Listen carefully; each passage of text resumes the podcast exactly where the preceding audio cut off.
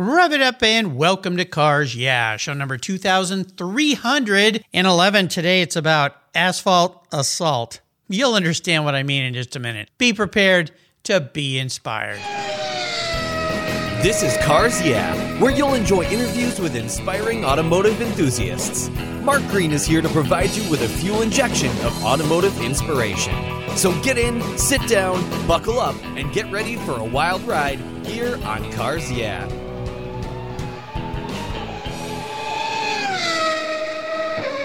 Hello, inspiring automotive enthusiasts, and welcome to Cars Yeah. Today I'm on the East Coast, Livingston, New Jersey, with a very special guest by the name of Patrick McKay. Patrick, welcome to Cars Yeah. Do you have any gear, and are you ready to release the clutch? Sure am. We'll have some fun. Lay some stripes down because your life is all about very cool cars, and we're going to learn about that in just a moment. But before we begin, I always ask my guests this question. What's one little thing that most people don't know about you, Patrick? I've got a huge soft spot for animals.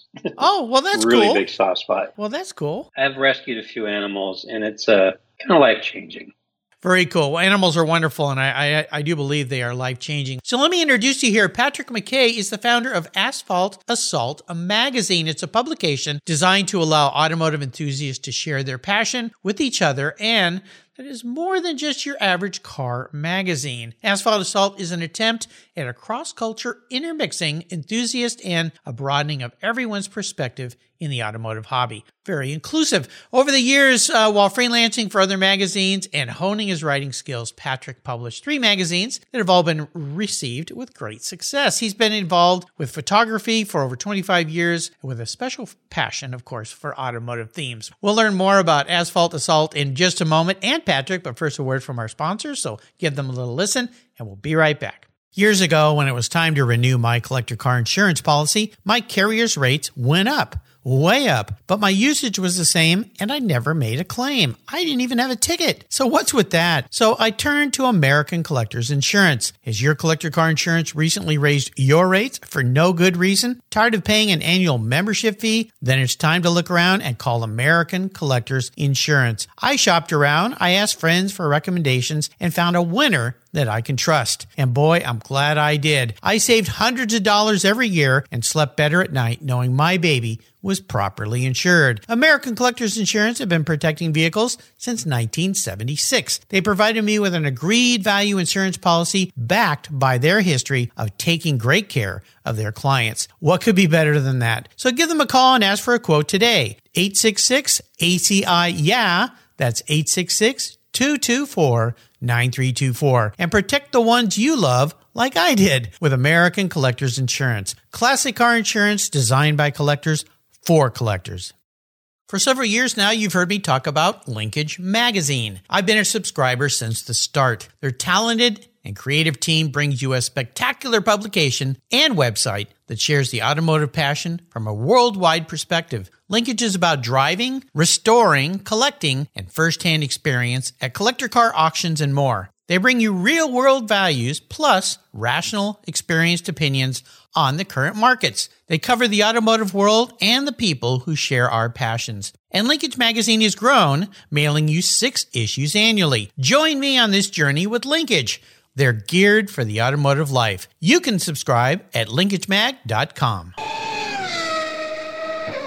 So, Patrick, we are back. Before we talk about this magazine, Asphalt Assault, I want to learn more about your past and what you've been doing, because I know you're really into photography, you love to write, and all of these uh, uh, skills and passions of yours have come together in not only this magazine, but some others that you published. So give us a little history lesson before we dive into what you're doing today. Yeah, I kind of, uh, I got into photography years ago, and I actually uh, caught an image and submitted it to a local newspaper. And they told me that, you know, you go to school, we'll give you a job. And so I went to school. And I didn't move back to the area because I went to the school, it was a little further out. It was about eh, fifty, sixty miles away, and I was living up in that area. When I finally did move back down there, I went back to talk to them, and they're like, yeah, we don't have a spot for you, which sucked. But still, it was, um, at least I did get to go to school. You know, I picked up on some things that I normally probably wouldn't have known about. You know, and back then, it was all film. I say back then. Yeah. It was all film. So you so you had to uh, really think about what you were doing and how you compose things, what your settings were going to be, what your exposure, you know, what your depth of field was going to be before you even took the picture, because it was getting, it's kind of expensive when you use film. Oh, yeah. You know, unlike unlike today where you can just take out, whip out your cell phone, whip out a digital camera, you can rattle off a thousand pictures and, oh, that one one out of that whole group looks great. I'm going to use that. Yeah. You know, so so that's that's what kind of got me into it, was doing that. And then uh, while I was still in school, I got involved with the local racetrack in Spanaway. Just down the road from where I live. Yeah. Just shooting at Spanaway Speedway. It no longer exists. Right. Was out there. I was doing photography out there for a lot of the different groups of uh, racers. And then uh, just kind of went on my way and, and kind of had to put photography on the back burner for a little bit, but never stopped doing it. You know, did other things to make ends meet along the way, and um, took up little uh, little gigs, you know, as far as freelance work here and there. You know, got involved with, uh, thanks to a friend of mine, his name's Chris Mull. Goes by Billy Bob. He's actually from the Aberdeen area. He now lives in Idaho.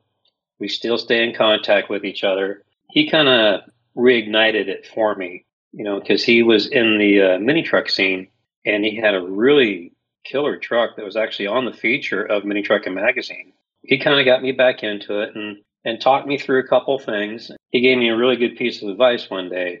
We were kind of at the Road, I think the Seattle Roaster Show or the Portland Roaster Show. The Seattle is going way back because they don't have those anymore. I was going to say, when was that? Yeah, I've been here thirty plus years and I don't remember those shows. Yeah, and uh, that was back in like two thousand, two thousand one or something like that. And um, we're walking through there and I'm kind of poking fun at this car.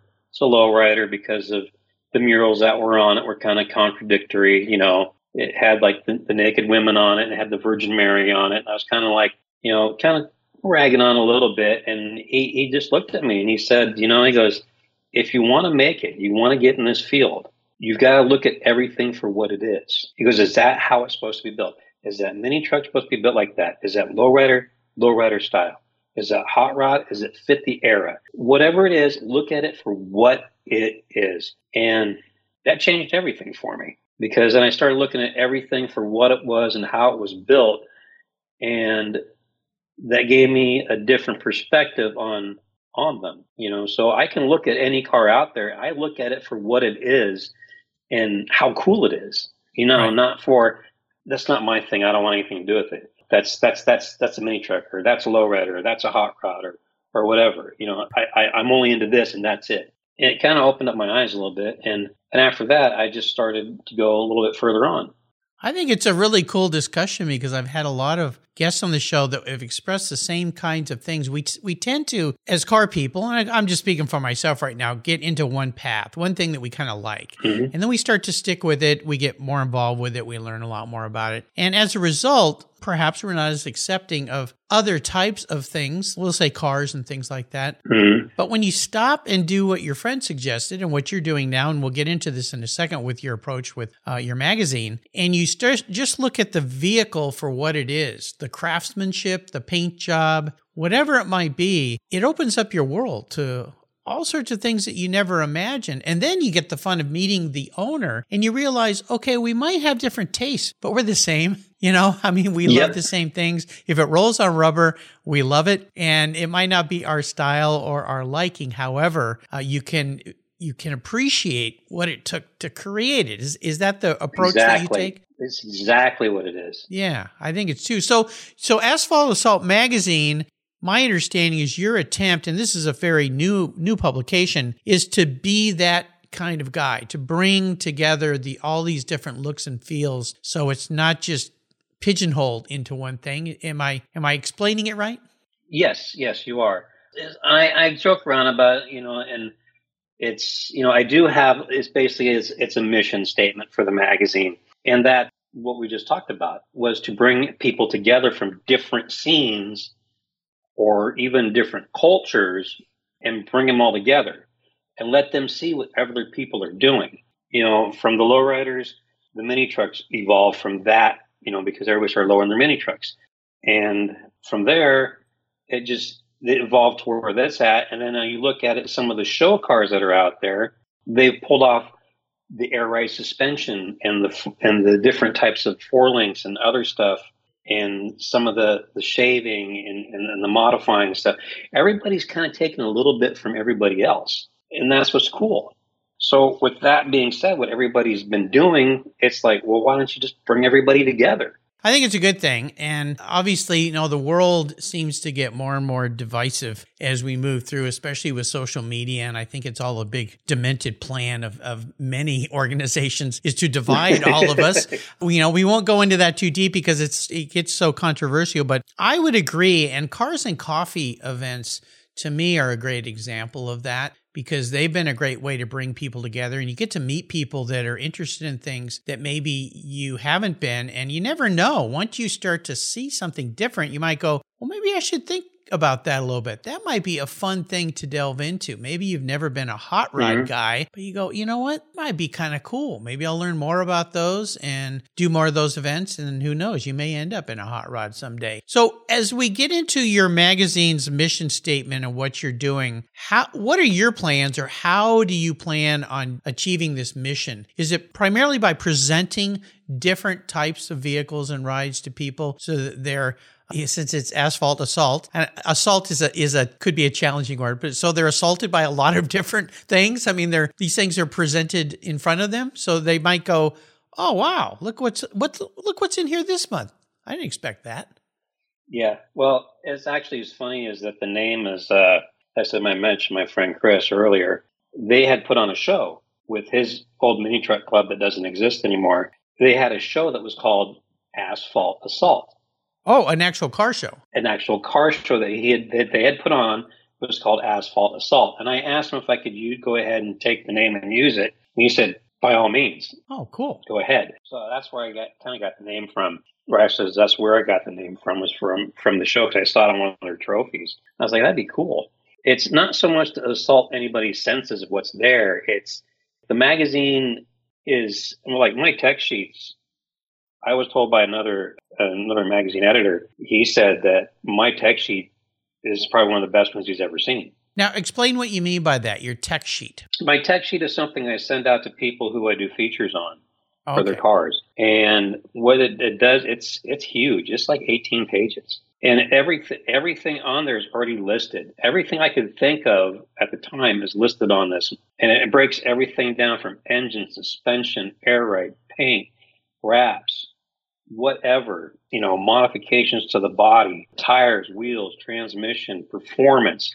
And one of the more important things that I have on there is one of my questions, which is why and what's the importance of the build to you? It's to be more personal. It's to bring the person into the vehicle, or bring the vehicle into that person and share it both. Instead of just saying, oh, here's this car, this is what's done to it. And then you have a little thing down the side of it that says, oh, engine, transmission, blah, blah, blah, blah, blah, blah, and so forth. This is all tried to be weaved through the entire story of who they used, their friends that were involved.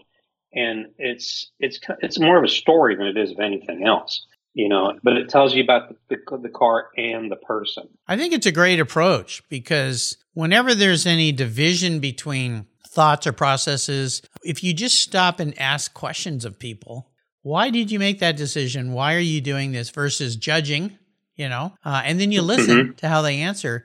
Uh, that's how we learn a lot about other people. And you never know what you yes. might learn, and what might instill some kind of a, a, a little bit of a flame inside of you that you go, oh, okay, that's something kind of different. And, uh, and you never yeah. know where it's going to go. You know, I, I like to ask about inspiring people. And this friend of yours that uh, gave you a very, I think, an eye-opening approach when you made that comments about that lowrider car. And, you know, you made a judgment call on what mm-hmm. you saw, but he gave you a different perspective. Would you say he's been, as it com- as it relates to your magazine, the most influential person or inspiring person for you? Yeah, because he's known I've wanted to do this for years. I've talked with him about this, doing this clear back in like two thousand one, two thousand two, over twenty years ago. I was talking to him about, you know, maybe I should do my own magazine. At that time, it was a little bit, a lot harder to get into it, you know, because you didn't have the ability for large files being sent via email. You didn't have all the printers that you have out there now that you can work with. And even so, the way my magazine's designed, I have to find a certain printer who can print it because everybody's gone to single page. Ah. Mine's not a single page. Mine's a printer's spread. Oh, okay. And Old so, school. yeah. Yeah, very much. Yeah.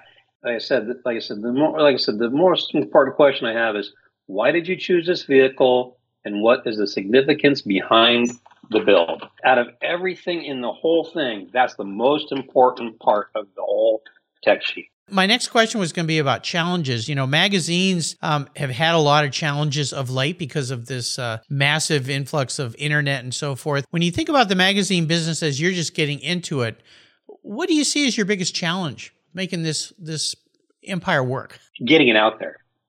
You know, is it's promoting it. You know, I do have I do promote it a lot on my Facebook business page. I do have my website, but it's the promoting part of it. And um, it's not so much as the printing part of it, because like I said, I, well, that was, I was in a full panic attack here about four weeks ago when I went to go get the latest issue printed, because my printer that had printed my previous issues no longer took them in the way that I sent them into them before. They didn't take a printer spread. They only took a single page. And so I found another printer that said they would take a look at it. And they told me, she told me to give her a couple days. And she called me back in like half an hour to an hour later and says, yeah, I can do this. So I use them now. And they, we, they, we've actually talked about something.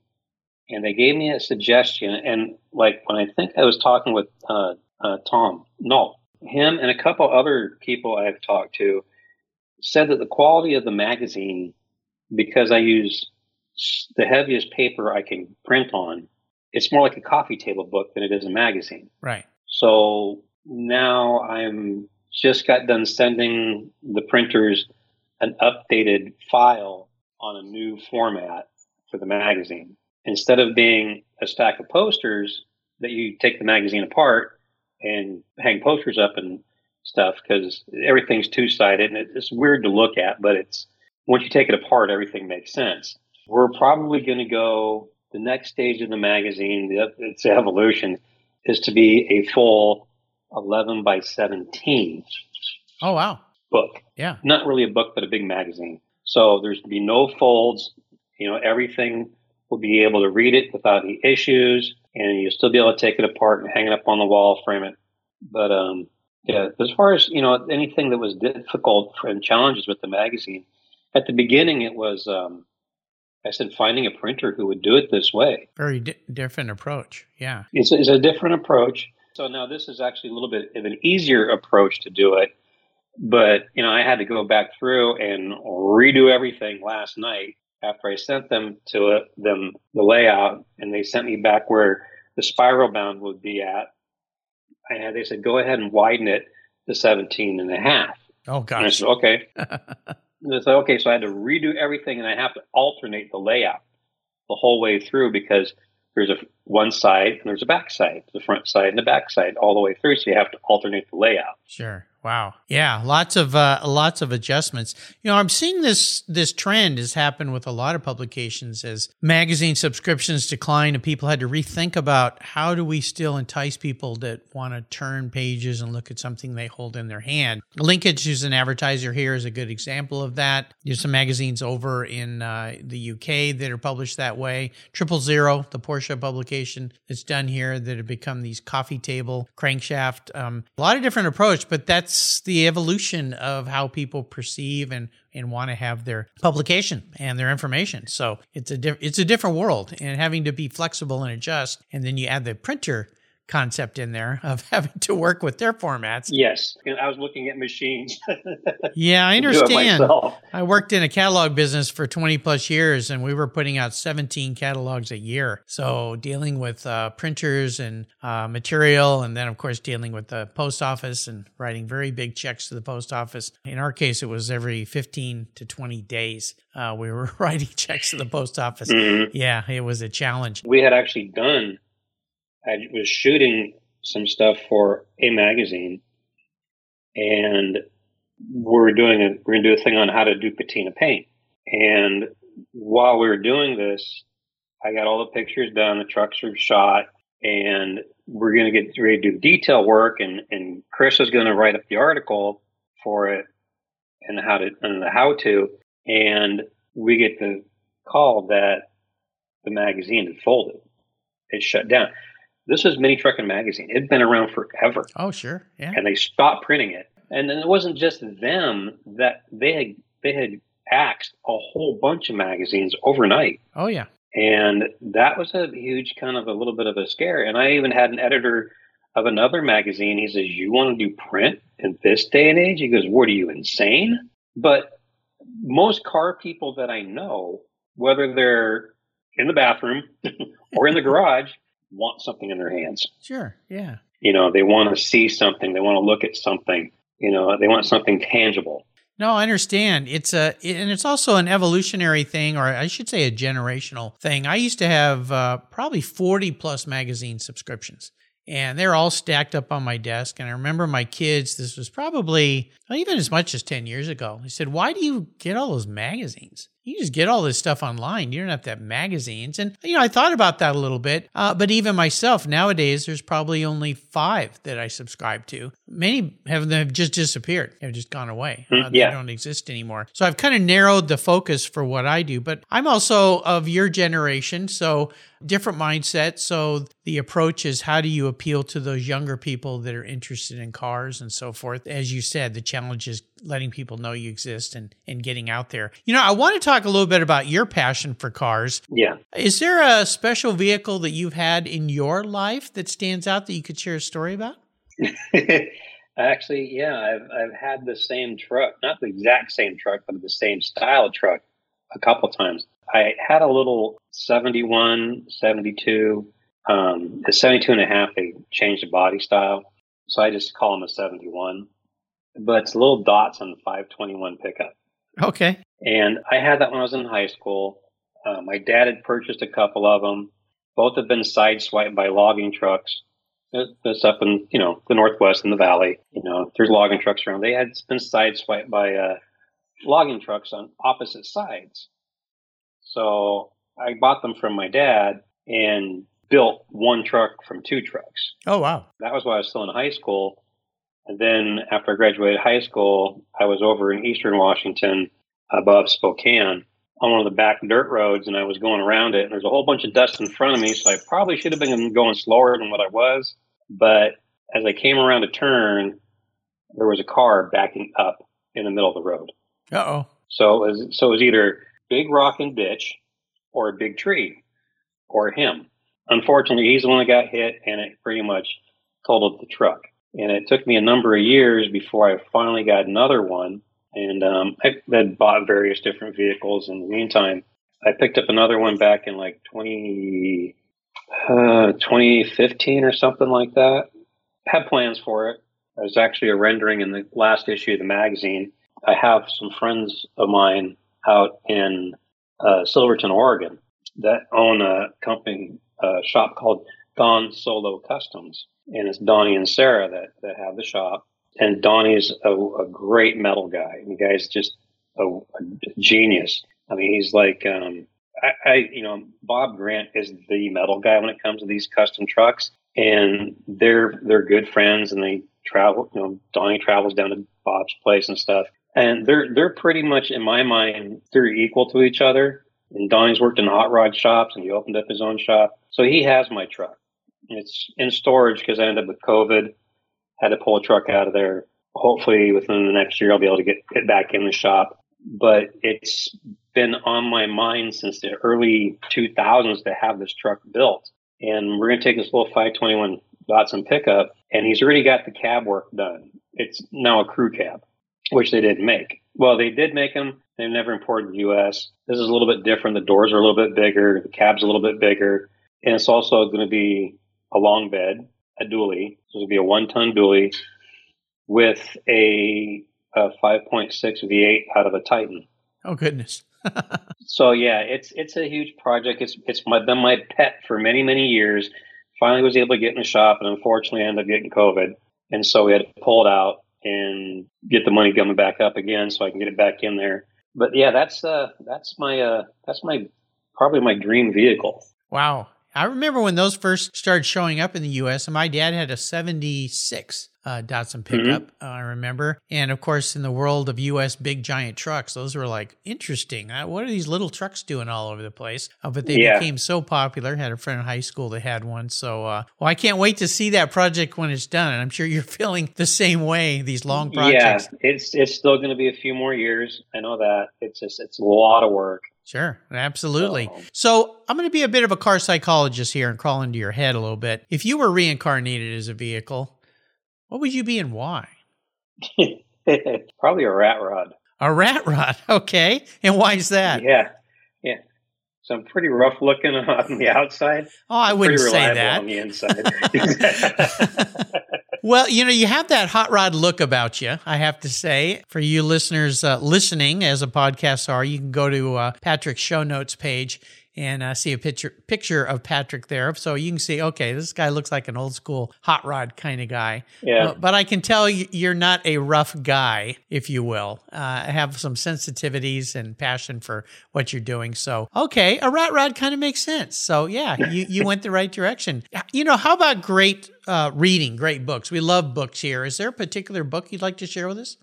Unfortunately, I really don't read a whole lot of other stuff, mainly because I'm just, I'm busy trying to write. Sure. And photography is my first passion, and learning things is another one of mine. I, I, I've always got to be learning something new. And writing was never really my forte, but it's um, something I've had to force myself to learn. So most of my reading is rereading everything that I write to make sure that it makes sense. Sure. But as you know, like there's a book that's out there that I've been kind of following along on a on a podcast, and it's uh, it's really good.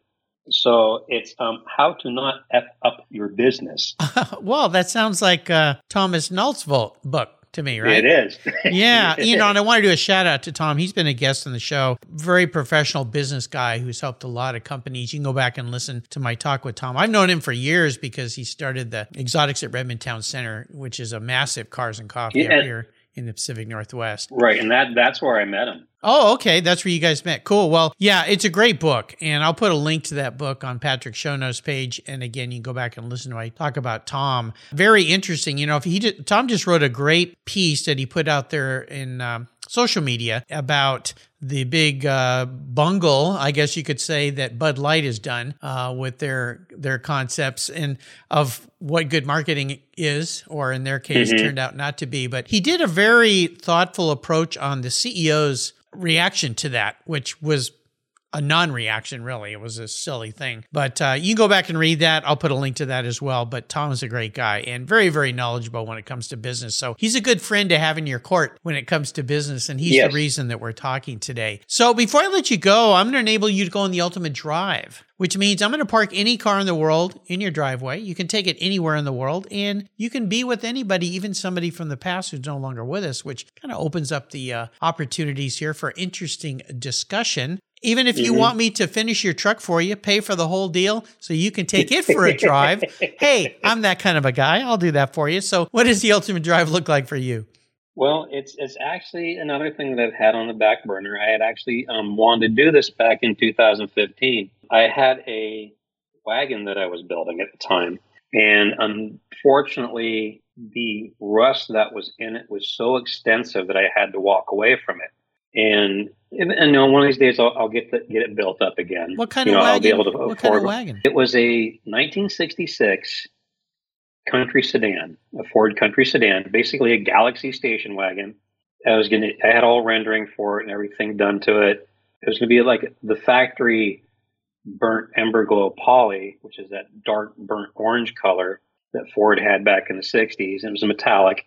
And a friend of mine is really good at doing like wood grain. So we're going to do like dark cherry wood flames down the whole side of it. Oh, wow. And wood grain, little knot holes and fire coming out of it and stuff like that, you know, and uh, a, a, a nice Coyote motor just for some reliability.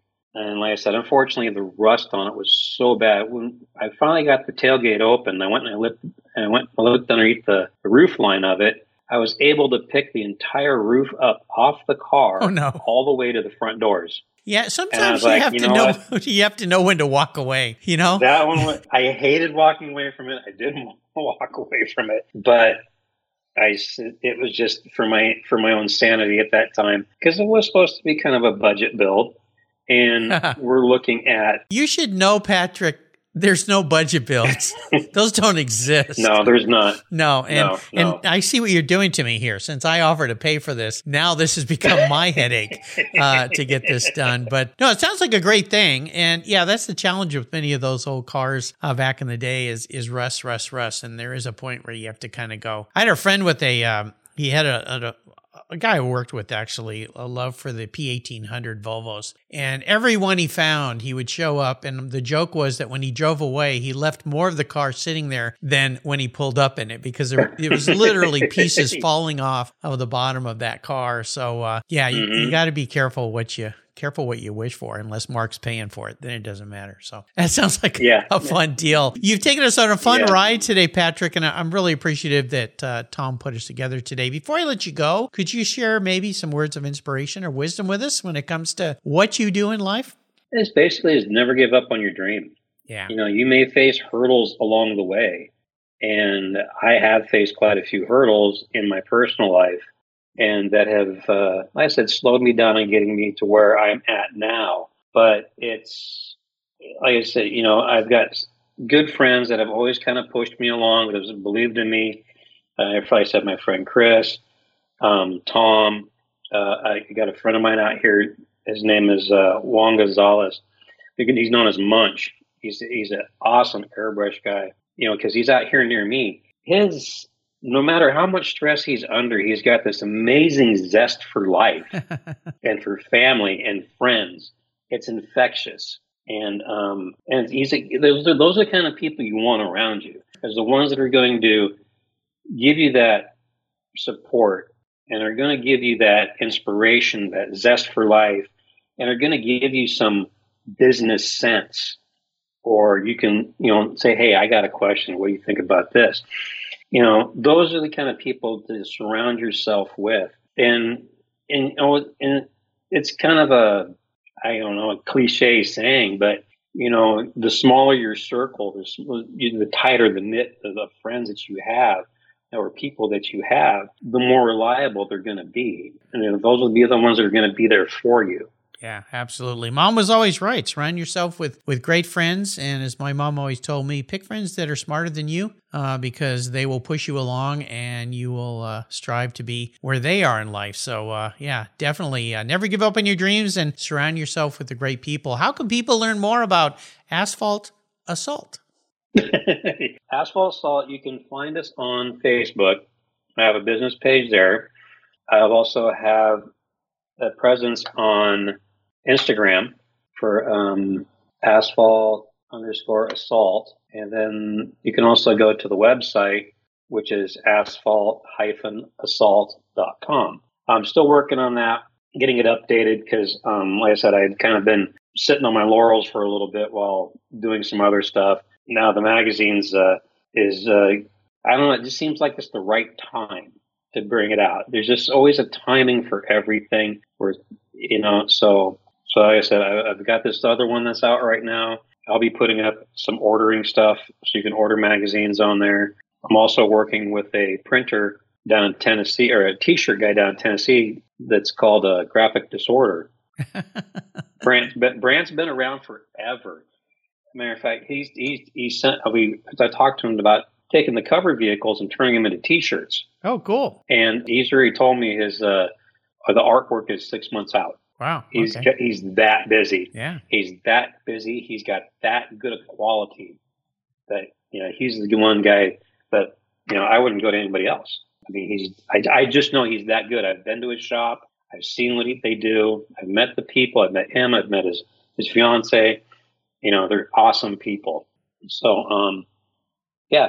Yeah, that's how they can find me. Okay. Well, I'll make sure I put links to all of these on Patrick's show notes page. You can find that on the Cars Yeah website. And again, a shout out to our mutual friend, Tom Nalt. Patrick, thanks for being so generous today with your time and your expertise and for sharing this new venture that you're doing. Best wishes with all of it. Until you and I talk again, I'll see you down the road or probably at a car show somewhere. All right. Thanks again. You're welcome.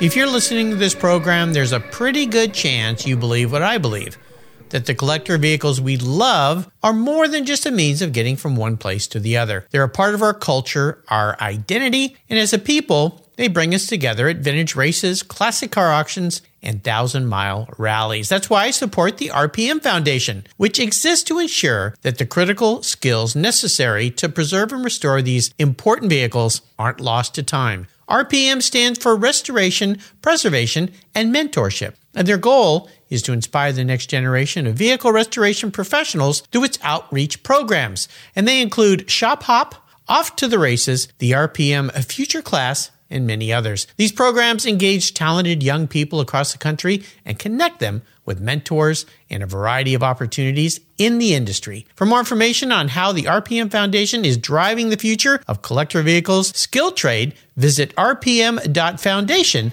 today. Thank you so much for joining us on today's ride here at Cars Yeah! Drive on over to cars yeah dot com to find show notes and inspiring automotive fun. Download your free copy of Filler Up, a fun book filled with gorgeous photographs of fuel filler fun, including quotes from more inspiring automotive enthusiasts. Download your copy today, and we'll see you next time on Cars Yeah!